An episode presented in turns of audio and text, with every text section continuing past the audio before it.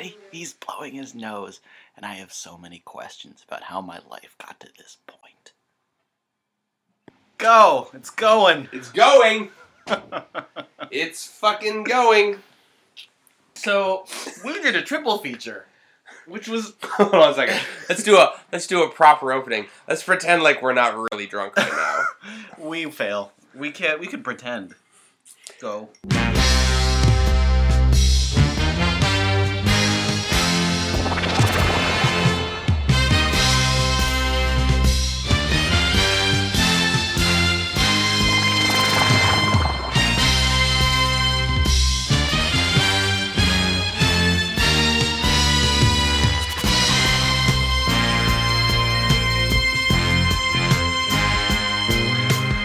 All right, welcome to the daily screening. My name is Daley, and with me, as always, my partner in crime, Bartholomew. Bart. Oh, hi. Hi, Bart. Hi. How are you doing, Bart? I am drunk. Yeah, uh, I am also uh, similarly unsober. Um, Unso. unsober. Uh, welcome again. Uh, we've just come off uh, a hell of an evening. Um, That wasn't an evening. That was a bender. th- th- we're yeah, we're swiftly approaching that point. Uh, Carrot liquor is back. Um, Bart is really trying to get rid of this stuff, so uh, so we're dr- Well, so we're so we're drinking it. So I've had, I think, five people drink this at this point, and we put about a quarter of an inch Yeah, may- in the bottle. Maybe that's being generous. I think. Uh, so tonight we had a triple feature, uh, sort of an impromptu triple feature, if you will. Uh, tonight's intended daily screening, uh, after a very thorough vetting process, we settled on, of all things, Masters of the Universe, starring Dolph Lundgren. Yes, that's right. It's a movie. It's a He-Man movie. Well, does that imply that he's a star exactly? Well, I would say he's a star. I watch him. I will watch a movie with Dolph Lundgren. I- Dolph Lundgren would. okay. Be, if you show Hold me on. this is a movie and Dolph Lundgren is in it, that is enough of a reason for me to watch that movie. Well, that okay. I will watch a movie based solely on the fact that Dolph Lundgren is present in it. But here I think there's a caveat because you can't tell that Frank Langella is actually himself. Okay, yeah, okay. Well, let's let's let's rewind the tape a little bit.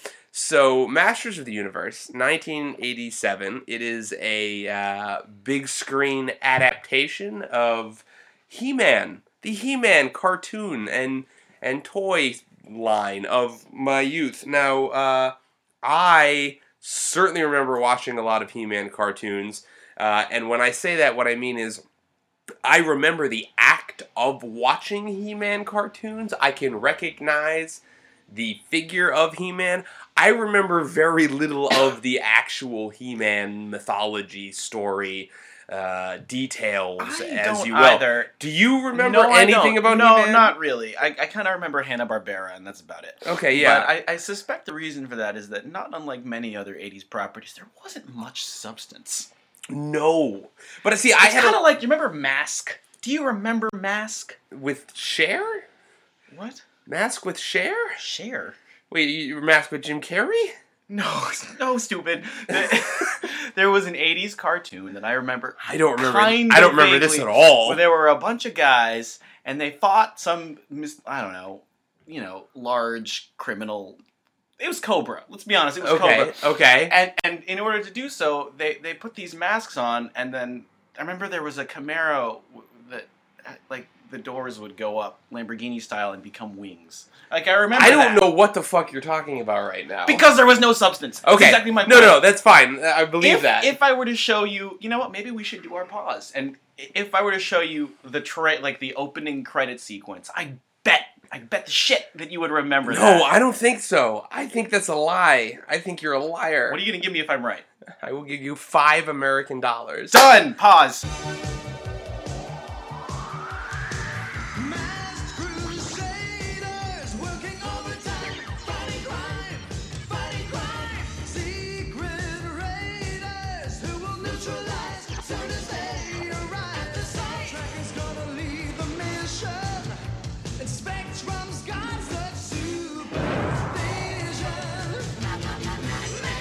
All right, I was wrong. I was wrong. I'm sorry. I don't know what the fuck that was.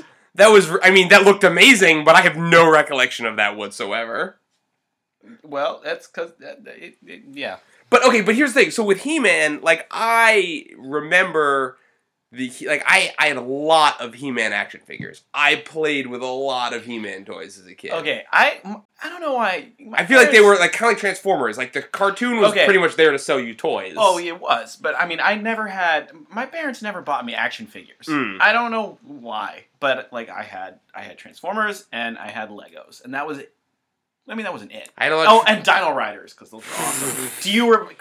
Fuck you. Do you remember yes, Dino I Riders? remember Dino Okay, Riders. thank you. I so I had a lot of. It was dinosaurs with lasers. I had a. That's awesome.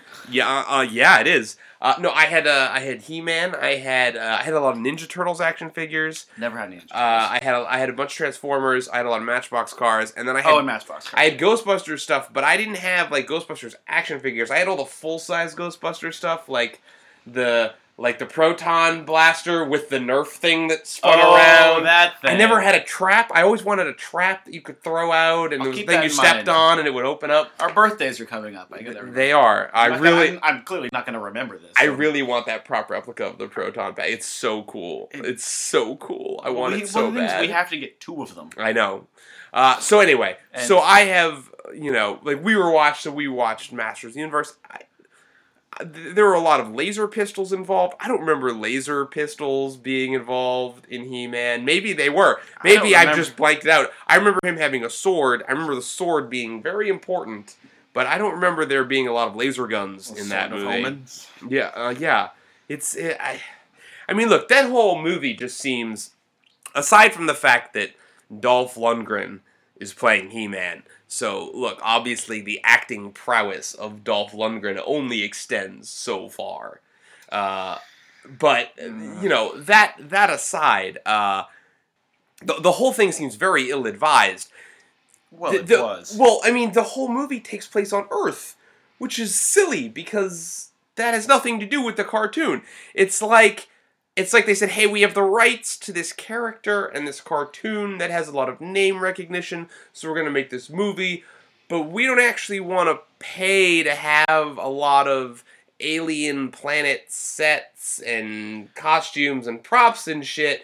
So that let's get them let's just put them in suburbia as quickly as humanly possible right. and then they can invade the prom sound check and that will be really exciting guys i promise Well, I, I mean, it, clearly was exciting. It- it- it to was- who i don't know whom It, it, was like watching like Star Wars and a little bit of Thor and yeah no i like- was like Buffy. I was shocked at how just the insane degree to which it felt like the whole movie was ripping off Star Wars. Considering just how little He-Man has in common with Star Wars, it just felt like all of Skeletor's minions are dressed like stormtroopers. Or well, no, they were dressed like knock. They, you know what they were like? The two guys who pull the trigger on the Death Star. Was That's it- exactly yeah, what they it- look it, like. It was, yeah, tho- it was those they two have the pointy beak helmets. Sla- like it almost felt like less of a ripoff of Star Wars and more of a ripoff of Spaceballs to me. it was just like there there was a step in there somewhere. Yeah, no, it yeah it lies somewhere between the two. It's not. I mean, yeah. we both. Well, you actually said it, but I was thinking it when you said it. I'm surrounded by assholes. Yeah, no, that's the general sense you get while watching this movie. Uh, Frank Langella plays. Uh, I don't know how to say his fucking name. Is it Langella? Is it Langella? Is it Langella? I'm gonna go with Langella. I call him Skeletor. Well, yeah, he plays Skeletor. Not that you'd fucking know it from any indication from the movie. There, you, it doesn't. He doesn't look like himself. He doesn't sound like himself. Obviously, he's in heavy makeup because he's playing a skeleton man. But you, like, if I didn't you tell know- you in advance, hey, that's the guy who played Nixon and got an Oscar nomination for playing Nixon, you'd never fucking know it was you know him. what popped into my head? What's when that? You, when you told me, well, not when you told me. Like I, I knew it was Frank Langella when we started watching the movie, but then as I as he started to be on screen, what popped into my head the most What's was that? Animal House. Eh, like Sutherland Animal House? Yes. Like Sutherland? Yes, like they, Like like this is the guy we hired to give this movie credibility. yes, and we're gonna pay him a fixed amount, uh huh. A- and then isn't that the story with Animal yeah, no, House? yeah, no. The story with Animal House is that uh, they wanted to make they wanted to make Animal House. Uh, they wanted to hire mostly Saturday Night Live guys. Uh, uh, D Day was supposed to be uh, Dan Aykroyd, and Oh, I didn't even know that. yeah, D Day was supposed to be Dan Aykroyd, and Otter was supposed to be Chevy Chase. Um, Whoa. they were, it was basically going to be like a movie full of Saturday Night Live guys, and Yeah. then uh, the only one who ended up doing it was was uh, Belushi. Yeah. But so they had this movie, they had this cast set, and the studio sort of said like, "Look, we don't, you don't have a movie star in this movie. Like, you need a star that we can like, you know, put in a commercial and that we can kind of sell this movie on." And so they hired Donald Sutherland to play the professor, and they told Sutherland in advance, "Look, uh, we will either give you, we will either pay you a flat rate, or." We will give you a percentage of the of the back end and he said well this is fucking this is not going to do anything Yeah. and took the flat rate and uh, now obviously It's Animal it's House. a fucking yeah exactly it's fucking animal house um yeah you know and you you know what in a, in a way it wouldn't surprise me if they gave the same deal to Langella and he did it the right way. yeah, well, yeah, exactly. If he took the if he took the back end percentage, man, did he he he, he chose poorly in that situation. Yes. Uh, so yeah, no, Billy Barty is there. God rest. Un- oh, God Billy, rest. Billy Barty, God rest. under under pounds fingers. of latex, oh, poor. uh, and a lot of uh, unfortunate artificial hair. Um, there's a guy well, who he looks was a cross between Yoda and Station. station. Yes, he no, and, and by the time he literally. Like you made that joke like halfway through that he looks like Station from me. Bill it, and it- Ted. It, took me a couple of minutes to figure it out. But was he's literally he's like an inventor, and his like invention that they're using that the whole movie fucking cr- like it folds in on is a music based instrument. It's Right. like a it's like a, a portal generator that works off of musical tones, which means that he literally is station Yeah. He also had the best entrance of any entrance in any motion picture in the of pink all time. Camaro No, well that too. But be before that, no, his first entrance. Do you remember his first entrance in the movie? when he's being carried in on the net. he's in a he's not even being carried. He's in a net on the ground, and he just goes, eh. and he's like he's like off in the corner of the screen. Maybe he's even off screen. All the other characters go, "What the fuck was that?" it's Billy Barty in latex, and it's just like, oh, Yeah, the whole thing's pretty unfortunate, and that doesn't even you know. So you know, obviously, that's all of the Eternia stuff. Uh, aside from uh, fake Shredder and Oh, uh. Blade. His, Blade. his name is Blade. his name is Blade. He looks like Shredder, but he's bald and has an eye patch. He also reminded me of who was it? The janitor in Happy Gilmore, I think, or one of them. One of the Adam Sandler movies. Janitor and Happy Gilmore. What the? Uh, I don't know. I think you're was trying- thinking of Billy I- Madison when he was when he's in school. maybe. Yeah, no, yeah, you're thinking is. of Billy yeah, Madison. Right, yeah, yeah, right, yeah, that's yeah. right. That is correct. Miss Lippy's class. That's right. yes, I know exactly who you're thinking of. That's what it was. Yeah. That's what it was. I couldn't place it. Uh-huh. Uh There's a guy. There's a like semi '80s hot. Is a, like an '80s semi hot chick with very large hair. Um, Ooh. the the the Eternia oh, chick. oh, the the She's not. hot for the '80s. She's '80s hot. Yeah. Okay. Okay. She's she's '80s hot. Uh, and then there's her her dad. I think he's her dad, right? Is he her dad? It seemed like he's her dad. I who's that from Cochrane? Yeah, yeah. He Farmer Hoggett. he looks like the unholy clone of uh, James Cromwell and Lloyd Bridges. Uh, it's it's freakish. It's, Uh, it's cre- it, what it is is it's it's it's it's a cross between freakish and creepy. yeah, it's, It's- it's- creepy. it's creepy. it's creepy. There's a whole scene of just him eating fried chicken. It's ridiculous. Deploy grappling hook. and then okay, look, and that doesn't even get us into Courteney Cox and Oh, and God, Lieutenant Courtney Tom Cox. Paris as like the hip The- Earth kids. The boy, yeah, the the Breakfast Club. shall we Literally, say? yeah, they kind of are the Breakfast Club. Uh, yeah, and man, Tom Paris, not Robert Duncan McNeill, not looking too good Nah, these so days. good. I looked. He looks almost as bad as Kate Mulgrew. Oh, man, it's the whole Voyager crew is looking pretty unfortunate these days. Uh, so yeah, no, there's really. I mean, is there any redeeming quality to Masters of the Universe? I don't. I don't know if there is. Um, Dolph Lundgren's giant pecs, maybe. That's not a redeeming quality. That's just something you can't unsee. his his intense thighs, You know what? his his No, incredible please, thigh please, muscles. Please, please stop. All right, redeeming qualities of Masters of the Universe. Um, Exactly. Yes. No. No. Stop. You you've you've found the answer, sir. You've you've reached the end of the road. oh, no, I know what it is. Okay. What is it? It's that it's Frank Langella's favorite role. Yes, that's the thing that blew my mind. I, so I've never seen this movie. I've like heard lots of it. Obviously, you know, like I grew up on on He Man stuff, and I've read numerous interviews with Frank Langella where he says it's like, oh, I loved doing that. That was like one of my favorite roles. You know, I you know, my kids really liked it, and it was a thing I could. sh- And like that, he he will. If you ask him, he will tell you in a heartbeat that like that's his favorite role is playing fucking Skeletor. Which I don't know if he saw that movie. I feel like he had a lot of fun wearing latex and like swinging a sword around and shit. But maybe he, He hasn't did- actually seen He the final product. fancy gold helmet. he did. He had a gold armor. He had a whole fucking gold like wardrobe that he rocked at the end there. Sure did. Uh, and that laser whip that Blade was using. Like Sunday Night Fever. Man, that was good shit. Uh, yeah, everything everything about that was was fucking. Oh, dude, we almost forgot about fucking police lieutenant Strickland. Oh my god. Principal Strickland plays a That- police okay, detective. yeah, that, that- and- but he's still Oh, Principal sh- Strickland. yeah, He's you know, he's- still Principal That Strickland. guy will always be Principal Strickland. Maybe that's maybe. Do you think Principal Strickland's the heart of the Ghostbusters? I think we're there already. It's taken 528 measures, and we're here. You know why? Because of the ending with him. Yeah. The ending with Principal Detective Strickland is the most amazing thing you've ever seen because it comes out of absolutely nowhere, and he's so He has found an Eternian wife. He he has, for no reason at all, pushed and shoved his way to Eternia. And there's a whole fight sequence in which Skeletor is vanquished, just like the Emperor, for no reason. And then all of a sudden, it's Principal Strickland going, I'm happy. I've, I've got a great planet and a beautiful wife. and a nice view And and, nice clean view. air. And That's he- what he says. I have clean air, a nice view, and a woman. And he's wearing a toga.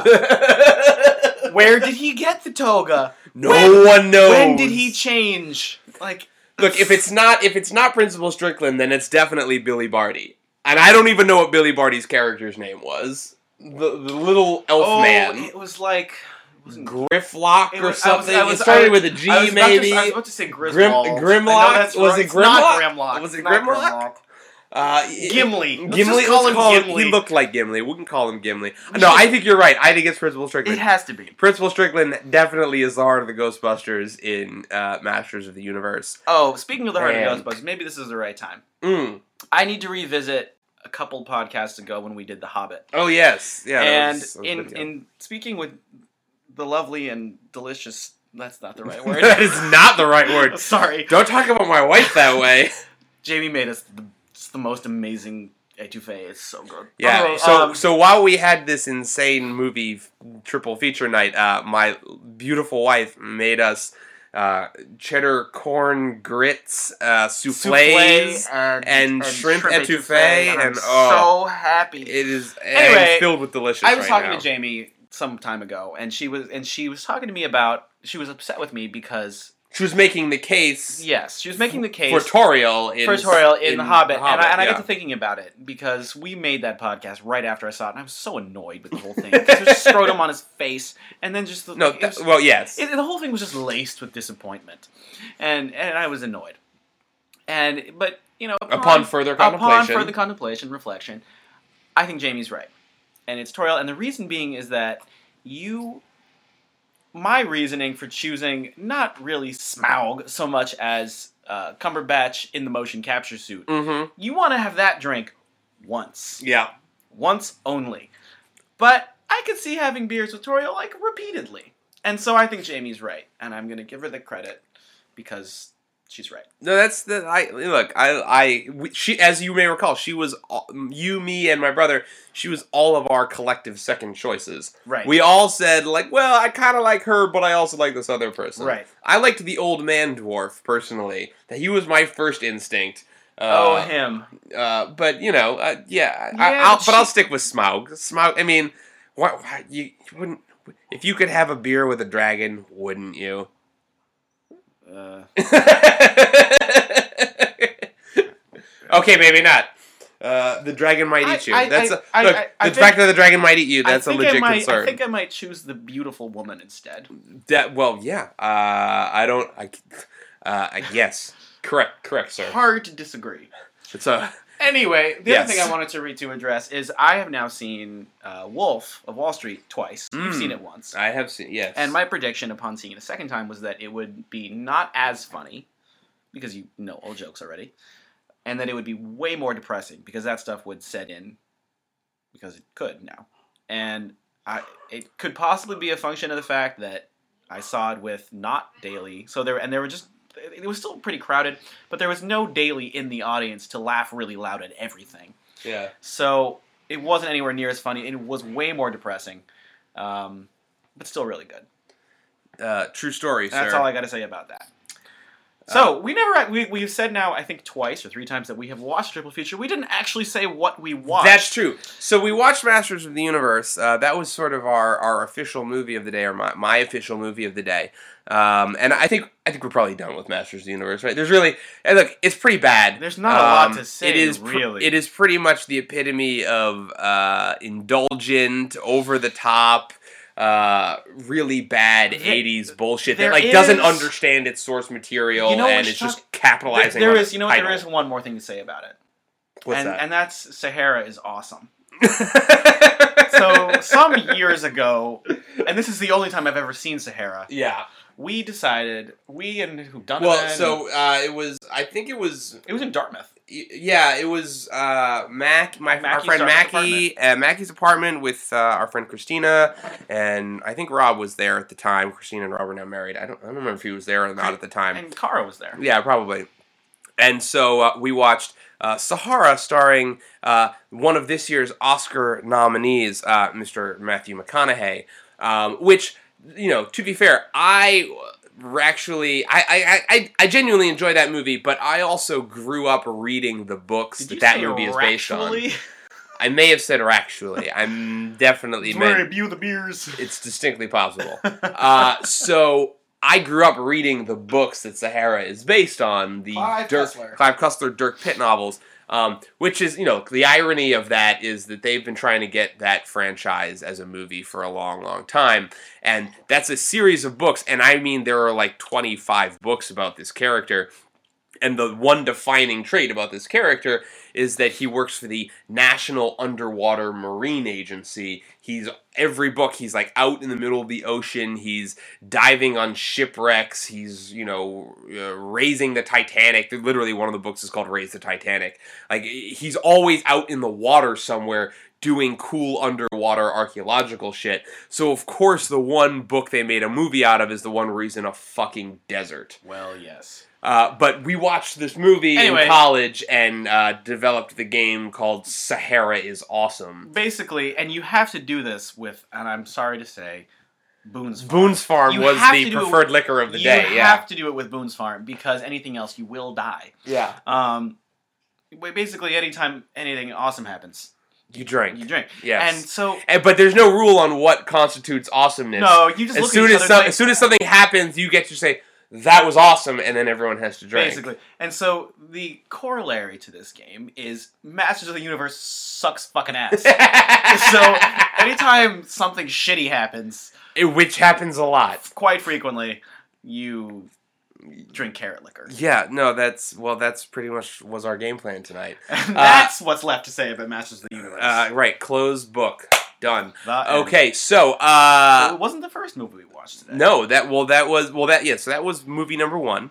Second movie of the day, which you know, not exactly a movie, but kind of, is uh, Doctor Horrible's sing along blog, which I've seen many many times, but Bart had never seen. No. Uh, and it's like 40 minutes ish, so it's not really feature length, but uh, yeah, you know, It's on the Netflix. You can buy a DVD. It's It's, been in it's my movie-ish. it's been in my queue for years and years and years, and I just never got around to it because I never got around to it. And look, I I don't you know I have no love for musicals, but that I I genuinely enjoy the shit out of that. The songs are really catchy, and uh, this I love everybody in that in that thing, and and everybody involved, and like it's it's a lot of fun, and it's only forty minutes, so it's not it doesn't feel like a big tax on me. you no, know? it just sort of stops. Yeah, yeah, it does. It just sort of it's like it ends on this really kind of like oh what? Yeah, it's ridiculous. It's just over all of a sudden. Uh, and then we follow. So we ate that. We watched that because we were. We ate that.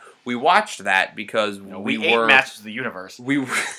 We were waiting for uh, the shrimp etouffee to finish cooking. Yes, We had some time to kill, yes. uh, and then uh, we immediately ended up turning on The World's End because Well, no, I because- sort of idly remarked that, hey, I really kind of want to watch The World's End right now. And, so did Jamie James. agreed, and you had never seen and I had it. never seen it, and then they yelled at me. It's oh my god, dude. So okay, first of all, Yes. Uh, what- thoughts? Yes, yay, nay. Oh, shut up. It's. I mean, it's amazing, right? Of course. Okay, so it's really good on the first view. Now you've seen Shaun of the Dead, but you haven't seen Hot Fuzz, right? I'm trying to remember whether I've seen. I don't think I've seen Hot Fuzz. Okay, that's Um, fine. I, I'm gonna. I, I have seen Paul, and what's the other one? I mean, I know that. I know Paul doesn't really. Paul count, doesn't really count. Uh, But I have seen it. And No, I- that's really it. I mean, there isn't another one with with Nick with Simon Pegg and Nick Frost together. okay. That those are the So four that's the movies with them one. together. Okay, Yeah. Okay. Um, it's really good. It is it's, really good. espe- but like you know, especially if you coming off. So, for example, the the first two times that I saw World's End, I saw it as part of a triple feature with Shaun and Hot Fuzz. Oh. And Shaun and Hot Fuzz uh, are both movies that are sort of really they're they're very steeped in their premise. Mm. Um, and I think we, we talked about this where you know it's you sort of the hook is oh it's a zombie movie or it's a cop movie right. and then there's interesting stuff happening. Uh, the World's End is very different because it really has this other story it wants to tell about um, sort of the value or lack thereof of nostalgia and letting go of the past and friendship, and it just sort of exists within the framework of this alien invasion body snatcher kind of story. Um, but it's really fucking funny, and the the fight scenes are unbelievable. They literally That first one is crazy. they hired Jackie Chan's fight team to do that movie. Like that's it, I mean they're not fucking around there. But here's the thing, and here's what you're going to appreciate like the second and third time you watch that movie The timing. because well no, so well yes, but no, like all of all of Edgar Wright's movies, I think, are movies that sort of get better the more you watch them. Like Mm. you watch Shaun of the Dead the second time, you watch Hot Fuzz the second time, you start to pick up on sort of like subtleties and running gags that you didn't quite get the first time because you're trying to sort out the story or Yeah. figure out what's happening. Mhm. Um, World's End is like the layers of that movie are amazing. Uh, the entire sort of prologue of that movie, where uh, you're seeing the younger versions of them uh, enact that, that that first night where they try to do the Golden Mile the first time, Mhm. um, and he's doing the voiceover. If you want, like now having seen the movie, the next time you watch it, like you pay attention to that little prologue. That prologue is the entire movie some like done in like 10 minutes like everything that happens in that prologue happens again in the exact same order throughout the movie like like uh uh you know one guy will fall off at the exact same bar at the, when he's you know 18 and when he's when he's 40 Huh. um they get into a fight in the same bar like all the ev- they they they sit down and they walk, look over the hill and they look at the town just like they do at the very end like everything that happened in that prologue plays out again throughout the course of the movie Huh. and every single bar it, like the name of all the bars reflects exactly what happens in that bar like the bar where they have the fight with all the kids in the in the restroom is called the cross hands because that's where they all cr- fight and cross hands Huh. and the the hole in the wall is the bar where uh, Paddy Considine drives the car through the wall and leaves a hole in the wall. Uh, like all of the bar names are exactly like they reflect exactly what happens within them. The King's Head, the sign for the King's Head, is Yeah. a picture of Simon Pegg. Like the picture of the guy on the King's Head bar sign is Simon Pegg Oh, because he's Gary King. right. Like every it the the layers of and and there's also like great running gags about like the band names and The select band name thing is hilarious. and selective memory and like there's all sorts of great jokes that play throughout but like that is a movie that you literally cannot fully appreciate until the second or third time you watch it and like i i don't think anyone could watch that movie three times and not think it is absolutely brilliant and so like emotional and hard to watch as well i mean like yeah, the, the there's a lot of like serious shit going on in that movie you know yeah. i mean I was surprised that it went that that it didn't end where it didn't end. Oh yeah, no, the, yeah, no, and the last like five minutes where it turns like post-apocalyptic is nuts, and you, you feel like you could just like that's a whole other movie. It feels like it literally starts a whole other movie Yeah. and then just stops after a few minutes. yeah, I you was. I was, I really thought it was going to end when they were looking over the town, and then Yeah. it didn't. I was No. like, oh, and I mean, and, and that's another great one where it's you know, uh, uh, Andy Knightley says at the very beginning, sort of like, oh, you know, you know, the bravest thing you could do is to like go into a bar full of you know Yeah. crazy guys with war paint and order and order a glass of water. yeah, And that's exactly what Gary King does at the end. He literally walks into a bar full of guys with war paint and they've got shit like carved into their skulls and stuff uh, to prove that they're human and orders water. Like, right. I mean that that that stuff is. But yeah, no, that whole po- like apocal- post-apocalyptic shit is nuts, and all of the signage in the movie is really good too. Yeah, Like every time they walk, there's like you know banners and signs on the walls and the bars, and like oh man, the whole thing is just amazing. Hmm. Uh, so that was that was movie number three that that we watched this evening. Uh, and look, I mean, I could talk about the World's End all day. I love I love Edgar Wright. I am very very excited for uh, Ant Man, which Edgar Wright is will be his next movie. Yeah, Um, and so, did you hear the the newest Ant Man news that came out this week? Probably not. So you, we, we mentioned earlier in the previous podcast, Paul Rudd Yeah. will be the main character. Yeah. Um, he's not playing Hank Pym. He's, He's playing. Scott Lang. Yeah, the guy who The thief who- guy. The thief guy. Yeah. Uh, they cast Hank Pym. Huh? They cast Hank Pym this past week. Who? Michael Douglas. Oh, Yeah. Yeah. It opens a lot Oh, of interest. That, that works. I know, right? Because it, like, so Hank Pym is a really dark character. I mean, his sort of defining characteristic in the modern era is that like he beat up his wife and like he had a really dark turn, like like Well, then he made Ultron. well, yeah, that too, you know. So the idea, I love the idea, like you know, Michael Douglas can lend Who's a little a, the a darker shadow Did to they it. They cast have. They haven't cast the Wasp yet. The the best guess anyone has right now is still Rashida Jones, but there's no. I'm just trying to figure out the age problem. Well, no, and that's the really interesting thing is that it almost gives this idea. She should be about the same age as Hank Pym. Well, ish, I, ish. well, I think they'll probably rewrite it so she's the same age, so she's the love interest for, right, for Lang. right, which makes sense. But like it, but it still gives you this possibility that Hank Pym has been operating as the Ant Man like in secret for Yeah. years. Right, because You he know? needs to create her too. Yeah, exactly. That that that that Ant that you know Hank Pym created this Ant Man suit and he was doing stuff for a long time and nobody knew it. Um, Huh? th- there's, I mean, I don't, I don't. How nobody- old no- is Michael Douglas? He's not young. He's not a young man. No. But just got a Golden Globe and very well deserved for uh, Behind the Candelabra. Huh? Where he played Liberace. He's he's Which fantastic. I haven't seen, movie. but I want to. He's really good. That just sounds. I mean, ridiculous. that's a it's a very good movie. Uh, him and Damon are both really good in it. Speaking of award nominations, this past week was the Oscar nominations. Uh, Now, okay, I'm gonna be honest right now. I have not seen a lot of these. Right, yeah, I Just was 'cause gonna I just haven't. you've but- seen, I mean, you've seen Wolf. Yes. Uh, have you seen? I mean, so here, I I, I took the liberty of printing out the nominations. Oh, look so, at you. Best pictures are at the top. Did you have you which are the, have you I seen any have- of those other alright, best pictures? I've seen Captain Phillips. Yeah, I've seen Gravity. you've seen Gravity. Yeah, oh my god. Uh, I have not yet seen Twelve Years a Slave. Philomena. What the hell is that's that? uh, Steve Coogan and Judi Dench. I haven't seen that oh, one either. really? Yeah, the only two best pictures I haven't seen yet are Philomena and uh, Dallas Buyers Club. Well, Steve Coogan and Judi Dench.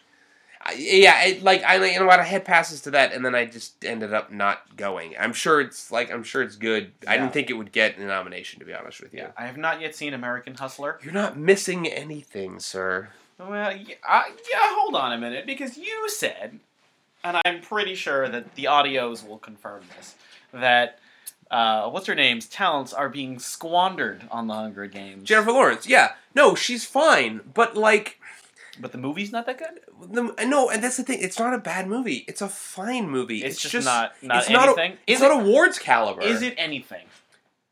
No. Okay, done. Like, I mean, it's it, everybody in it is really good. It's an actor's showcase, and all of the actors in it are very good. But it's not anything. No, no. Okay, fine. In fact, I had the sort of revelation, so I was looking through all of the nominations and all the different categories, and as you can see, I've you know I made some notes and You sort of different things in have. different categories. Um, what I decided was I would like happily and without a moment's hesitation remove almost every nomination for American Hustle, Yeah. replace it with nominations for Inside Llewyn Davis, and have zero regrets about that. Hmm.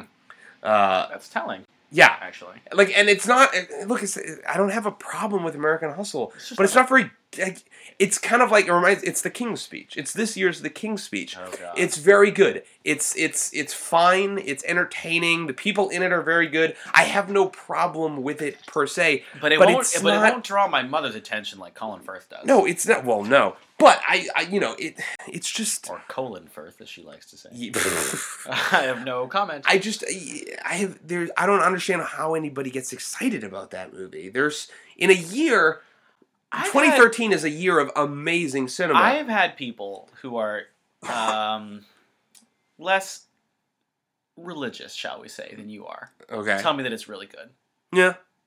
And I, No, and that's the thing. does I, it pander? I mean, is it? no, and that's the, like I don't think it's bad. I don't think there's anything particularly wrong with American Hustle. I just don't think it's.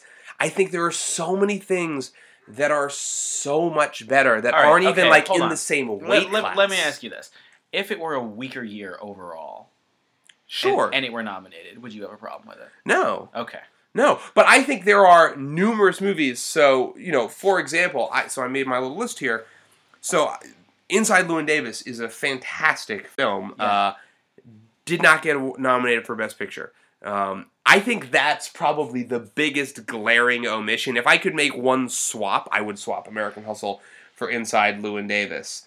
Um, I think, you know, the flip side of that is I think American Hustle has a very strong chance of winning Best Picture, which bothers me to an extreme degree. But there are a number of other movies that I would, you know, very easily, like, you know, I was talking about this on Facebook with somebody. American Hustle doesn't even crack my top 10 of the year. Hmm. You know, Yeah. uh, there are so many other great movies which you know I would never expect to get nominated, but I think are so much better than American Hustle. They're so much more interesting. They're so much more. They're they're much more daring. Uh, they're willing to risk more and to to try really insane things that really pay off in really big ways. Stuff like Stoker and Upstream Color and Mm. Short Term Twelve, like those are movies that you know, like you don't walk out of the theater feeling the same way as when you walked into the theater. Like those are profoundly affecting movies. Yeah. Whereas, Which doesn't happen all that frequently. no, exactly. Whereas you walk out of American Hustle and you go, yeah, that was fine. That was fun. The music's good. They had funny hair and What is it with you the funny know, hair? Look, dude. Look, I mean, I, I shit you not. The, the opening scene of American Hustle is Christian Bale spending five minutes meticulously uh, perfecting his comb over. Oh Jesus! Like, like literally, like twirling his comb over around the top of his head. Um, so when I say, and and there's a scene later with Bradley Cooper has you know curlers in his hair for his perm. So when I say funny hair, like that literally is like half this fucking movie is the fact that they all have like funny hair and and wide collared suits and you know the the makeup and the hair and the wardrobe is a big part of sort of the and and the music I think is a big part of the appeal of that movie. But like I said, you know all that the, all of the stars of American Hustle, you know they're Amy Adams, Christian Bale, uh, Bradley Cooper, Jennifer Lawrence. They're all they're all very good. Jeremy Renner. Mhm. Everybody in that movie is very good, but it just doesn't add up to anything that I give a shit about. Okay, well, we are talking about Best Picture nominations Yeah. here, so let's let's hold off on some of the actors' performances. Okay, because it's Best Picture. best picture. All so right. yeah, so I made some I made some little. Okay, so we've got American Hustle. Yeah. Um, then Her, which I have not seen yet. Her's amazing. Yet. Yeah. What does- What does that word "yet" mean? um, Nebraska, which I have not yet seen. Wolf of Wall Street. Nebraska, you might have yes. trouble seeing. So I'm hoping. I don't know what the. Well, when you buy it, Well, no, this is the thing. What I mean is, uh, you know, obviously a lot of these movies are. Uh, so they come out at the end of the year, but a lot of them come out in sort of limited release, and some of you know, so Nebraska, uh, Dallas Buyers Club, um, Twelve Years a Slave, Gravity, Captain Phillips, like these movies sort of came out late in the year, but they've already sort of come and gone from theaters. Now that they're nominated, I suspect a bunch of them will come back into theaters because you know they've got some they've got some weight behind them. They've got a little momentum. So i suspect we'll see some of these show up in theaters again i don't nebraska i really really like nebraska that one feels like might be hard to pin down um, I'm I'm a little skeptical as to whether or not I'm going to be able to find a screening of Dallas Buyers Club or Philomena at this point. So, so best picture, uh, the Golden Globes chose Twelve Years a Slave for best drama, American Hustle for best comedy. That's an absurd misnomer, by the way. Um, forcing to choose between the two of those, I picked Twelve Years a Slave without hesitation. but you don't have to pick from those two. No, I don't. Because there's up- lots of others. I mean, honestly, uh, Gravity, Twelve Years a Slave, Her, Wolf of Wall Street, any of those four movies, I would be perfectly fine with. At gunpoint, I would probably pick Her or Gravity, Okay, wait. but I don't think those two are going to win. Uh, I don't think either one of them is going to win. What do you think? I think American Hustle might pull this off. It honestly, it, and you're gonna see it happen. Like you're gonna, I feel like everyone's gonna figure this out like 45 minutes into the into the Oscar ceremony because it's gonna be a matter of whether or not the Oscar voters went for the important movie that they should have voted for, 12 Years a Slave, or the sort of fun, you know, lightweight kind of, you know, Hollywoody movie, which is American Hustle. And I feel like one of them is going to clean up over the course of the night. So as we start to see some of those awards pay off, you know, it's going to be one of them's going to pull, you know, eight or nine wins over the course of the night, and whichever one of those it is, it's going to end up with Best Picture. I hope it's 12 Years a Slave. I don't know if I trust the Academy to do that All right, at this so point. just, let's just come down on this. Yeah. So we're clear for your pick for best picture is What I think is going to win or what I want to what win? What you want to win, I want her to win. Okay. I don't think her is going and to win. And your prediction. 12 years or American Hustle? Probably American Hustle. You gotta come down. I hope it's 12 years, but I think it's probably American Hustle. Okay, American Hustle is the prediction. See if you're right. We'll see. I mean, look, we got about uh, we got a, about a month and a half. Month the a half. Oscars Yep. are uh, March second, night after my final screening. Um, So we'll see how the tides are feeling over the course of the next, you know, forty-five days or so. Um, it's like Lent. It is. Um, so yeah, I mean, twelve years of American Hustle. I, those are probably those are your front runners. Mhm. I hope it's twelve years. I, I feel like it might be American Hustle, and that's going to make me really sad. Um, You know what? Don't look Sir? at it that way because well, I, I obviously, haven't- you haven't I seen haven't a bunch, seen a bunch of them. So but of the ones you've seen, which one do you like the best? All right, the ones again to recap. The ones I've seen, I've seen Captain Phillips, I've seen Gravity, uh, and I've seen Wolf. That's it. So I mean, look, and that's the Um, thing. Those are three outstanding fucking films. Between the three of them, okay. So I have to break this down into more categories because the movie that I think the, the movie that I want to get it is Gravity. yeah, The movie that I think would get it, just of those, would be Wolf. yeah, Um, yeah. I don't think Captain Phillips is going to get much. no, I don't think it will. which is a shame. it, it's it's really good, but it's but it's I, like it's really good, but it's overmatched this year. You Yeah. know. I, I also feel like it's been done. Well, I mean, all of Green. I suppose there's an argument to be made that Greengrass kind of does one thing insanely well. Yes, You know, he he exactly. he does these movies that are based on true stories. He shoots them like documentaries, so you feel like you're right there. Right. And like, look, it's a nobody else can do it the way that Greengrass does, and it is a singular experience. But I suppose you know there's an argument to be made that you know if that doesn't do it for you, then you know I think that's sort of the end of the game. the you know? reason I would give it to Gravity is because I think of those three movies, I think Gravity is the most important to cinema. yeah to Yeah. cinema. Well, and I Um, kind of agree. Uh, I, I don't, don't, I don't think it's the best movie of the three of them. Yeah. I think Wolf is, Well, that's why I think but I think I that think it's the most important. I agree, and I think that's why uh, I I feel like there's a pretty good chance that Cuarón could get Best Director. Um, I think Fine with me. I think Grav I think Gravity will not win Best Picture, but I think there's a very strong chance Cuarón could get Best Director because, like I, I mean, and like I said when I when I reviewed that movie, it's I mean. You watch that movie and you're like, they must be in outer space right now. I don't know how he's doing what he's doing if they're not in outer space. Yeah, I mean, You it's, know? it's it's far and away the best utilization of just modern film tech. Yeah. No, I- Um, in- exactly in, right. a way that it, I think the trick is that it's excellent, technically excellent, without being heavy-handed. Yeah. which is hard.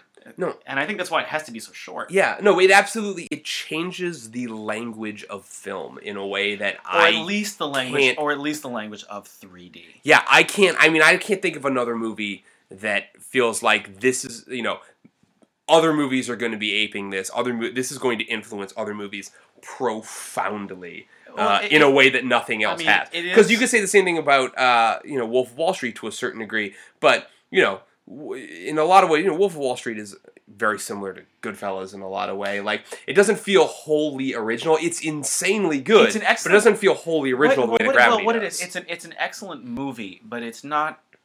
It, it, it doesn't change anybody's game. Yeah. It doesn't change the game. Whereas Gravity is easily, and I'm gonna, just gonna say it, it's the best 3D movie ever made. oh, definitely, Period. yeah. Um, But this is the thing, and this is sort of the opinion I've I've had of with 3D movies for a while, which is that you know, it's a gimmick. well, it In you know, it's- Gravity, it's, not a gimmick. Right. Well, so here's the thing: when you give, th- you know, there's a difference between shooting a movie and converting it into 3D Exactly. versus shooting a movie in 3D, and then there's a difference between, sh- you know, somebody shooting a movie in 3D and master filmmakers Yeah. messing with the form and experimenting with new technology and shooting in 3D. So when you see stuff like uh, Scorsese with Hugo or Ridley Scott with Prometheus, uh, you know these guys are and Cuarón with Gravity is like right up there. You know they're trying new things. They know everything that a camera can do. Baz Luhrmann with Great Gatsby. These guys know exactly what the camera can and can't do, and they are really pushing the limit. And they are trying crazy things, and some of them are unbelievable when they pay off. Yeah.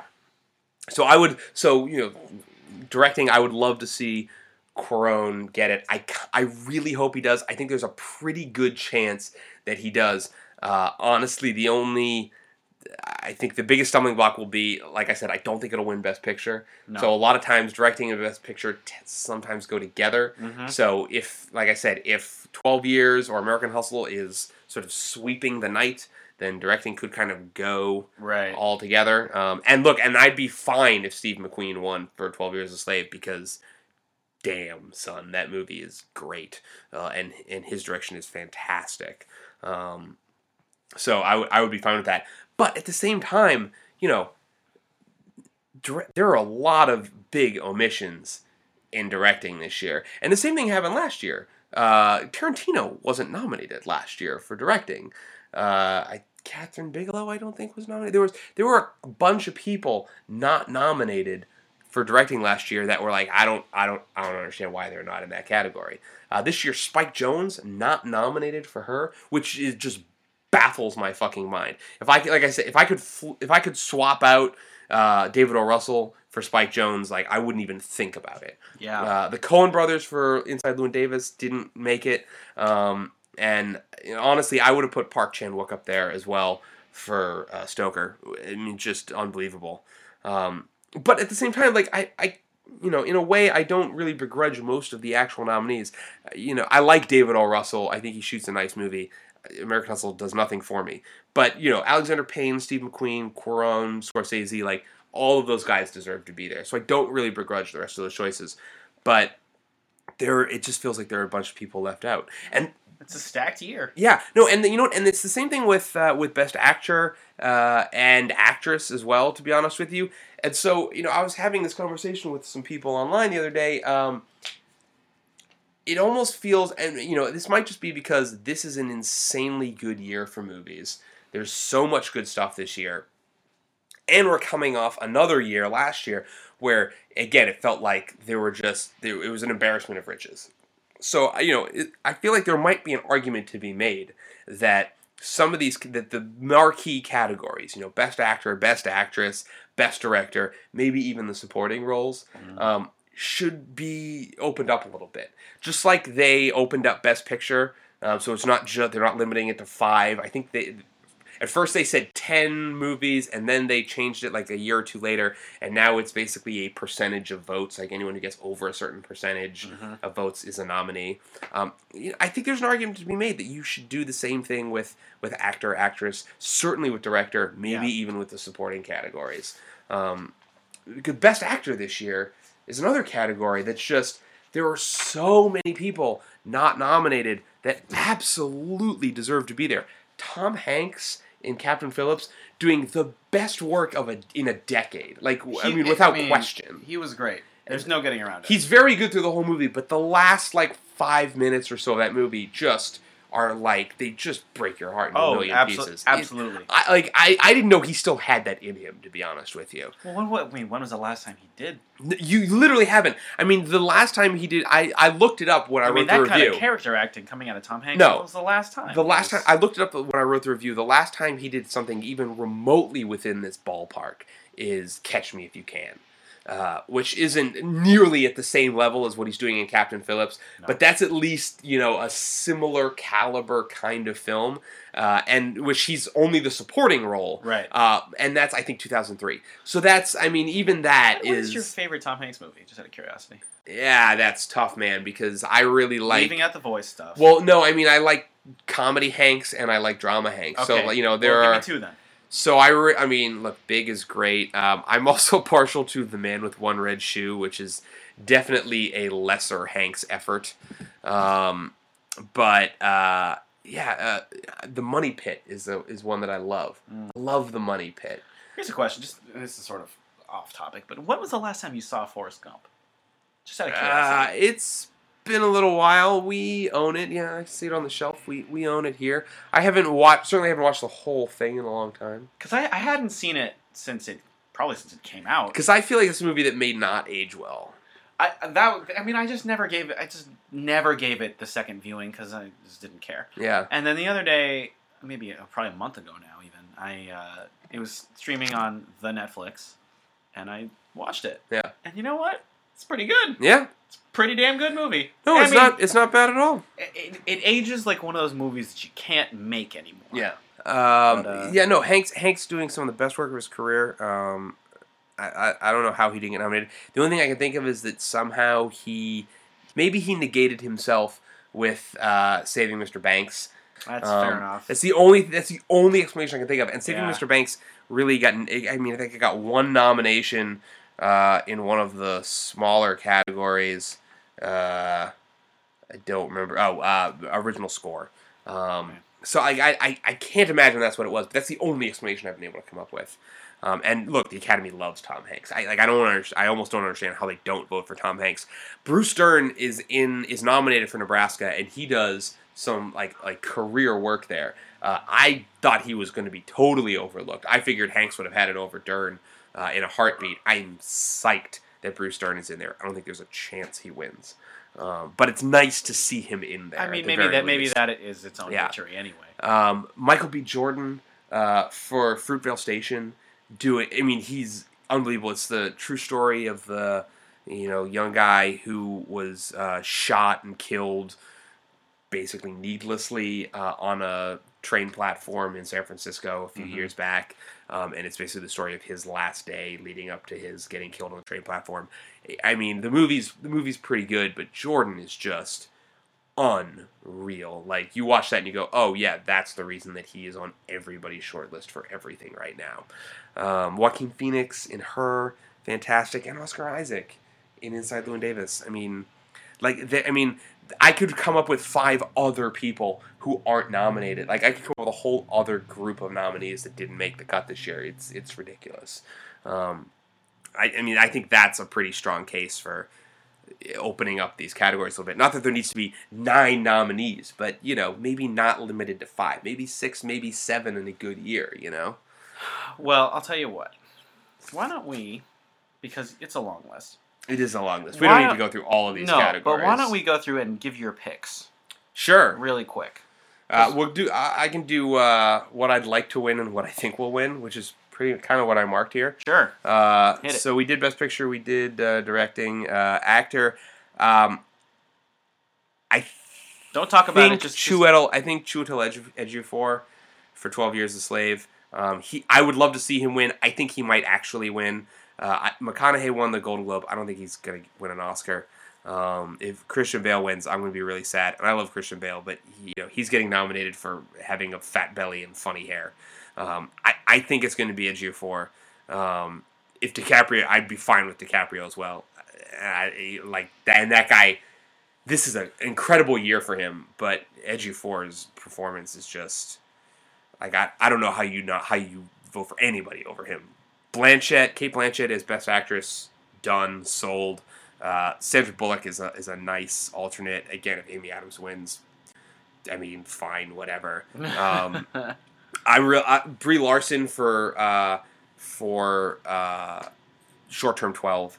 She, I mean, she's incredible in that movie. Um, I, you, I love, re- you love her. she's she's fabulous. Uh, I mean, I in all fairness, I used to work for her manager. Um, I never met Brie, but I mean, I used to work for her manager. But she, I mean, she's unbelievable in that movie. Uh, I would have loved to see her make that cut. Um, supporting actor Fassbender, Michael Fassbender for twelve years. Uh, I I think he might pull this off. Uh, Jared Leto's certainly got some good His buzz. t- I mean, his time is coming anyway. Fassbender. Oh yeah, For no, absolutely. It's something good. It's, or other at some point. it's going to happen. And again, I think if 12 years is sort of making the sweep, I think Fassbender's a no-brainer. Um, I, I don't see Bradley Cooper getting it. Even if Hustle's sweeping, I don't see Bradley Cooper getting it. Um, I think Fassbender's probably got a very strong, a very strong chance there. I, I mean, I would be overjoyed to see Jonah Hill pull it off as well. I think he actually, uh, I think he's good in Moneyball. I think here he actually deserves an Oscar nomination for Wolf of Wall Street. And Barkhad Abdi for Captain Phillips, the guy who plays the lead pirate, also Mhm. nominated, and he's fantastic. And he's not an actor. Um, Yeah. I don't think he will do it. I mean, he. I think he's very good in it. He feels very authentic, but he feels very authentic because he's a guy from Somalia who's you know he knows that that role, he knows that that character he's sort of playing, but he's not a, he's not an actor. So I feel like the you know Well, the also- Academy's probably a little Well, also, no one has any associations with him. yeah exactly. So Over- I to overcome. I think I think I think Fassbender is probably going to pull that off. All right. Uh, and supporting actress Lupita Nyong'o, absolutely for Twelve Years a Slave. I mean, she is just, I, I- there, there are no words for her performance. It is so powerful on every single level. Jennifer Lawrence won the Golden Globe, and look, Jennifer Lawrence is very good, but like. I feel like this is one of those roles that's like designed to make your mom love Jennifer Lawrence. You know, like My it's- mom. it's fine, you know, but like she's not doing anything. She's very good, she's very likable, she's she's got a lot of personality, but I don't look how, see how anybody looks at her next to Lupita and puts them on even remotely the same level. Sally Hawkins for Blue Jasmine also fantastic, and June Squibb for Nebraska. I was really happy to see both of those nominations for Nebraska. Uh, adapted screenplay, probably 12 years. Um, I'd be okay with Wolf of Wall Street, but probably 12 years, especially even if American Hustle ends up sweeping. You know, that'll probably be the category that 12 years pulls off. Uh, I love that Before Midnight is under adapted screenplay. Uh, it's adapted from the characters of Before Sunrise, uh, which is why it's under adapted, even though it's an original script. Um, it's I think it's endlessly funny that it's in that category. Um, American Hustle probably under original screenplay, um, which equally hilarious because it's based. It's not based on a book or an article or anything, but it is based on true events. So uh, I mean, it's adapted from reality, but uh, I but I think I mean I would give it to her without thinking. I mean, her that that script is incredible just because it goes in so many directions that you don't think it's going to go. You hear that pitch, oh, a guy who falls in love with Siri, essentially, and you think, oh, I know exactly what that movie is, and you don't know what that movie is. That movie goes in so many really interesting and profound, unexpected directions. Uh, I, I, I think it enjoys. I, I, I think it deserves endless praise. Uh, I think Llewyn Davis should be in that category as well. Documentary feature, man. Uh, uh, oh, the Netflix thing. so so uh, the Square is nominated for for. I'm gonna go see that on Monday. Actually, the director is gonna be there for Q and A, so I'm very excited to see that. That's uh, I believe that's a Netflix film, uh, produced film. So I think that's Netflix's first Oscar nomination. Um, I believe you're correct about that. Blackfish is a great film, not nominated. Uh, it's about every all the you know shady shit going down at SeaWorld. Yep. Um, and Stories We Tell is an incredible experience. Uh, also not nominated. That's Sarah Polley's documentary about her own family history. And I feel like I, I don't want to give away anything about that movie, but there's a big shift like three quarters of the way through that film there's a big turn and I, I don't want to give it away specifically but i feel like you know it really messes with the form of what is and is not a documentary and i feel like that may have been what held it back from winning best documentary or getting a nomination for a documentary feature but the act of killing is an incredible film uh, it, i haven't seen any of these other ones uh, i've heard of 20 feet from stardom um, i almost saw it a couple times but the act of killing is is uh, a singular experience. Uh, I really and Drafthouse Films has just been killing it this year. So I really hope the Act of Killing pulls it off. Um, I would have loved to see a band called Death in this category as well. um, and that's that's a fantastic film, but uh, you know what, what are you going to do? Foreign language film, I uh, you know that's always a tough one. Uh, I have seen The Hunt. Um, that's an incredible film about uh, a guy, but a teacher, a kindergarten teacher, who's accused of uh, sexual misconduct with uh, you know a kindergarten student, um, and it's he's falsely accused, and you know he's falsely accused. There's no mystery to that, um, but it's watching how the community reacts to these accusations, um, and uh, it's it's a fantastic movie that I knew nothing about. I literally I tried to go see The Butler, um, and got locked out. Uh, I was advanced screening, and I was the next person in line when they cut it off. So I said, "Well, what else are they showing? The hunt is starting. I, will, I don't know anything about it. I'll go in." And it's it's fantastic. So um, I'm surprised Blue is the warmest color didn't get nominated. Um, that's a French film which won the Palme d'Or at, at Cannes. Uh, it may not have been France's uh, submission for best film this year. It was kind of a late end of the year kind of thing. So I, I don't know. I didn't I didn't see what their submission was or not. But I'm surprised it wasn't nominated at the very least. Um, animated film, I kind of don't care this year. Um, I didn't really see any of these. In fact, I literally haven't seen any of these movies. I assume Frozen is going to win. A lot of people really like Frozen. Um, I also assume Frozen's going to win for best original song, which is a category I usually care a lot about. Um, because I, you know, I, I, I really I have a big sort of music background. Um, so I, Frozen's nominated for one. I mean, people really like this movie, so I feel like it'll probably win. Uh, there's also Despicable Me 2 is nominated for Best Original Song. Uh, there's a song from Her nominated. I would love to see that win because I think all the music in Her is incredible. Um, and there's a song from Mandela that's nominated.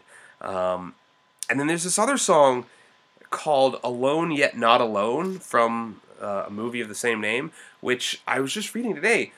You know, n- it was sort of this weird surprise nominee uh, because really nobody has seen this movie.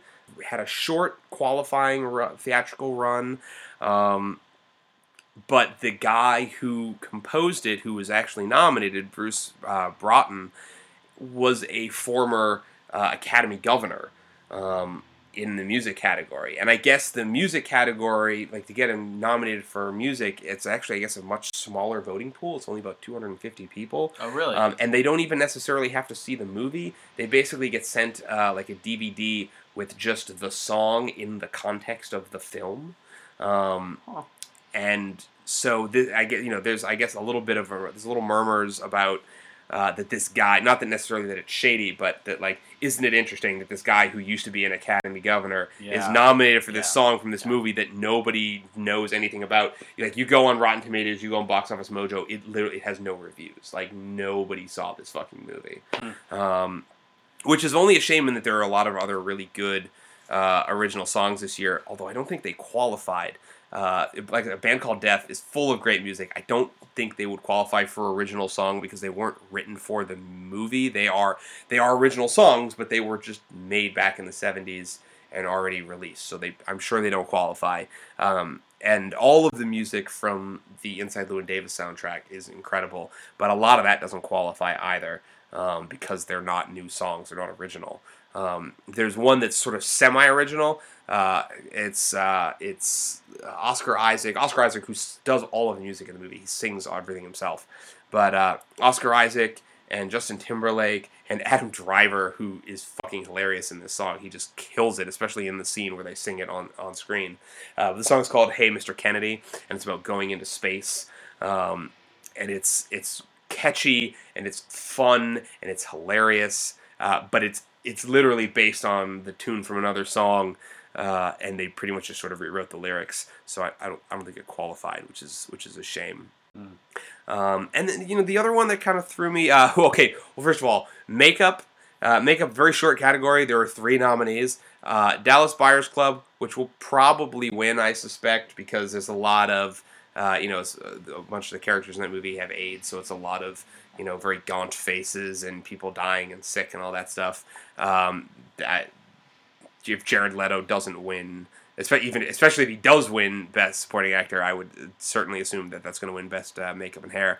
Uh, Lone Ranger, fuck the Lone Ranger. That's one of the worst movies of last year. Um, but more importantly, fucking Jackass presents Bad Grandpa, Oscar nominated film.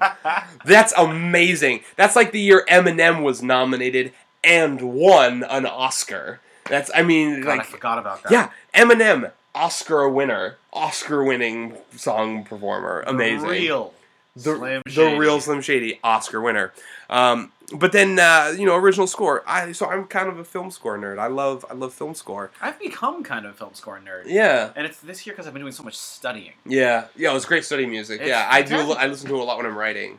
My my ones of choice for right now are, let's see, Pacific Rim, Yeah, Kick Ass Kick- Two, yeah, yeah, that's got good music. Man yeah. of Steel, Mm-hmm. um, and then I I dip back into the Bear McCreary stuff Oh yeah, sure. because it's Bear McCreary. The original score this year is we got John Williams. The the name the John Williams for the Book Thief, Steven Price for Gravity, William Butler and Owen Pallett for her. I think those are the two guys. Uh, most of the music for her, I think, is Arcade Fire. So I think those are uh, Oh. guys from Arcade Fire.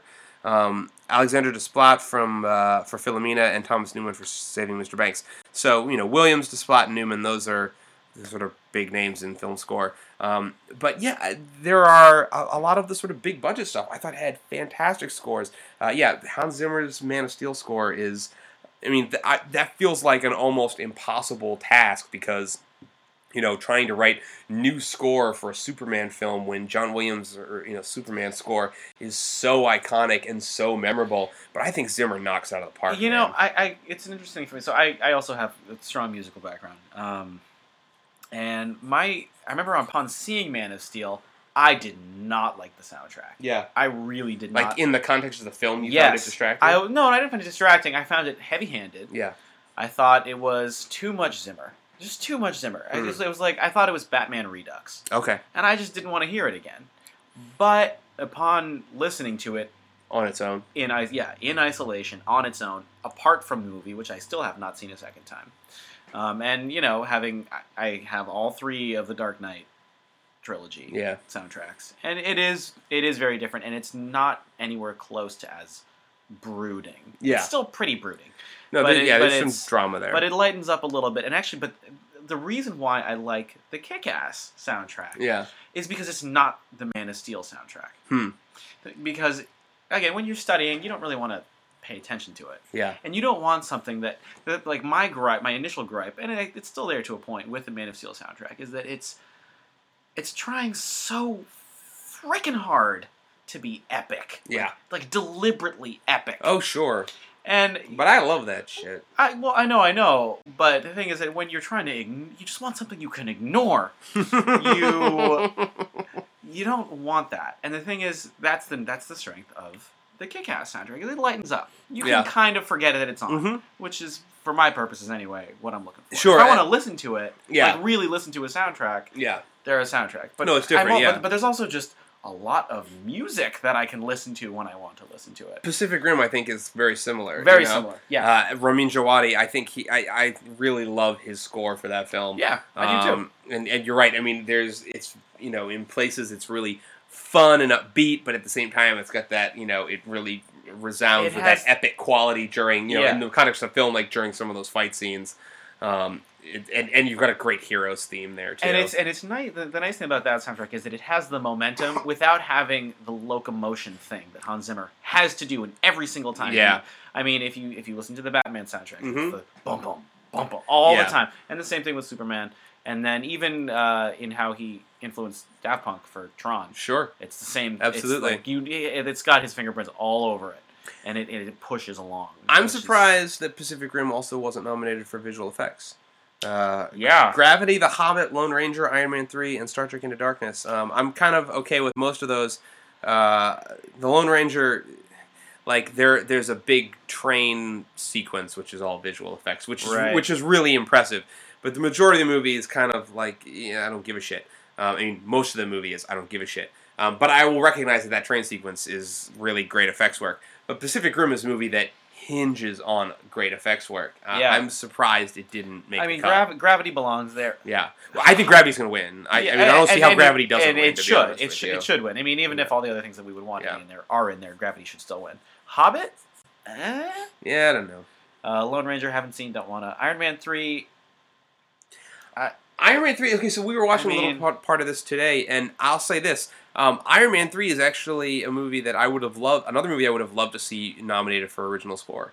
Um, Brian Tyler does the score for Iron Man three. He also did the score for Thor this year, and I think both of those scores are actually really strong. I gotta give him another. Um, uh, Iron Man three specifically has got a great like you watch that movie and that that theme will kind of stick in your head for the rest of the day, Huh. and which is really impressive if for no other reason than he's coming in on round three, Right. technically round four of the character, but he's coming in for the third movie in that franchise and finally seems to nail down an iconic theme. Which the franchise hasn't really had up to that point. Yeah, I mean, when I think of Iron Man, I think of ACDC. Exactly. You think of that music cue, which is like the thing everybody thinks of, but his score really works, and it like it'll it'll really it'll It's really stick in your head for the day. Funny that it's not Sabbath. I'm just saying, but whatever. Anyway, are you surprised by Star Trek being there? no, I mean I think those effects are I think the effects are all really good. The the the space jump bit is really good, where they jump from ship to ship, is really good. Uh, what is its standout? I mean, look, I would have put Pacific Rim over it. so would but, I. But but I also don't have a huge problem with it being there. It's not like what the fuck is that doing here? Fair enough. You know. Yeah. Yeah. I mean, I, I think it's fine. I mentioned earlier Cate Blanchett for uh, Blue Jasmine. Uh, Sally Hawkins also nominated for Blue Jasmine, and I think it's also nominated for uh, screenplay. Um, it's great. It's a great movie. Uh, I saw it a while back. I, you know, I'm way behind. I still haven't written it up. Um, but it's certainly one of Yeah, on, it up, Allen's certainly one of Allen's better movies in a couple years. I re- Allen. I, re- I really liked uh, uh, Midnight in Paris as well. Um, but you know, Woody Allen's a guy who he literally puts a movie out every year. So some of them are really good, and they- they're not they're not all great. Um, but he also got a uh, lifetime achievement award. He got the Cecil B. DeMille Award at the Golden Globes this past week, and uh, a lot of controversy kind of sprung back up uh, over Woody Allen. Um, obviously, he has a very shady past. He well, is. here's the question: Should he win the Cecil B. Demented Prize of our hearts? that might be a good way to put it, I guess. Uh, well, uh, so the here's here's what it, here's what happened for me. So uh, so obviously he has this this checkered past. Uh, he is currently married to uh, Soon-Yi Previn, who at the time when they sort of got together, she was his 19 year old stepdaughter. Ugh. So obviously that's pretty fucking weird.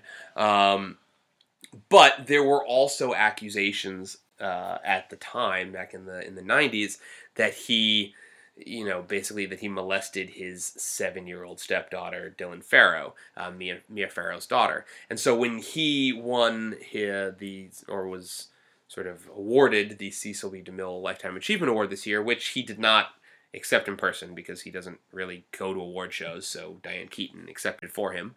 Um, so when the, he was given this award, uh, Mia Farrow and uh, Ronan Farrow uh, were tweeting critical things, saying, "Oh, it's you know." We're giving awards to people who have been accused of these this awful behavior and whatnot. Um, and so that's look that's you know that that is what it is but uh, what really kind of put into an interesting perspective for me was uh, a friend of mine and, and jamie's um, and ladies and gentlemen my dear wife jamie here Hi. here joining us for this for this special segment Our, a friend of ours uh, I which I wasn't aware of this I don't did this? you did you know this I did not. a, fr- a friend of ours uh, is actual actually knows Dylan Farrow, like is actually friends with her. When the Oscar nominations came out, she our friend sort of quoted Dylan Farrow's Facebook status that she put up in response to the nominations and the uh, DeMille Award and all this stuff.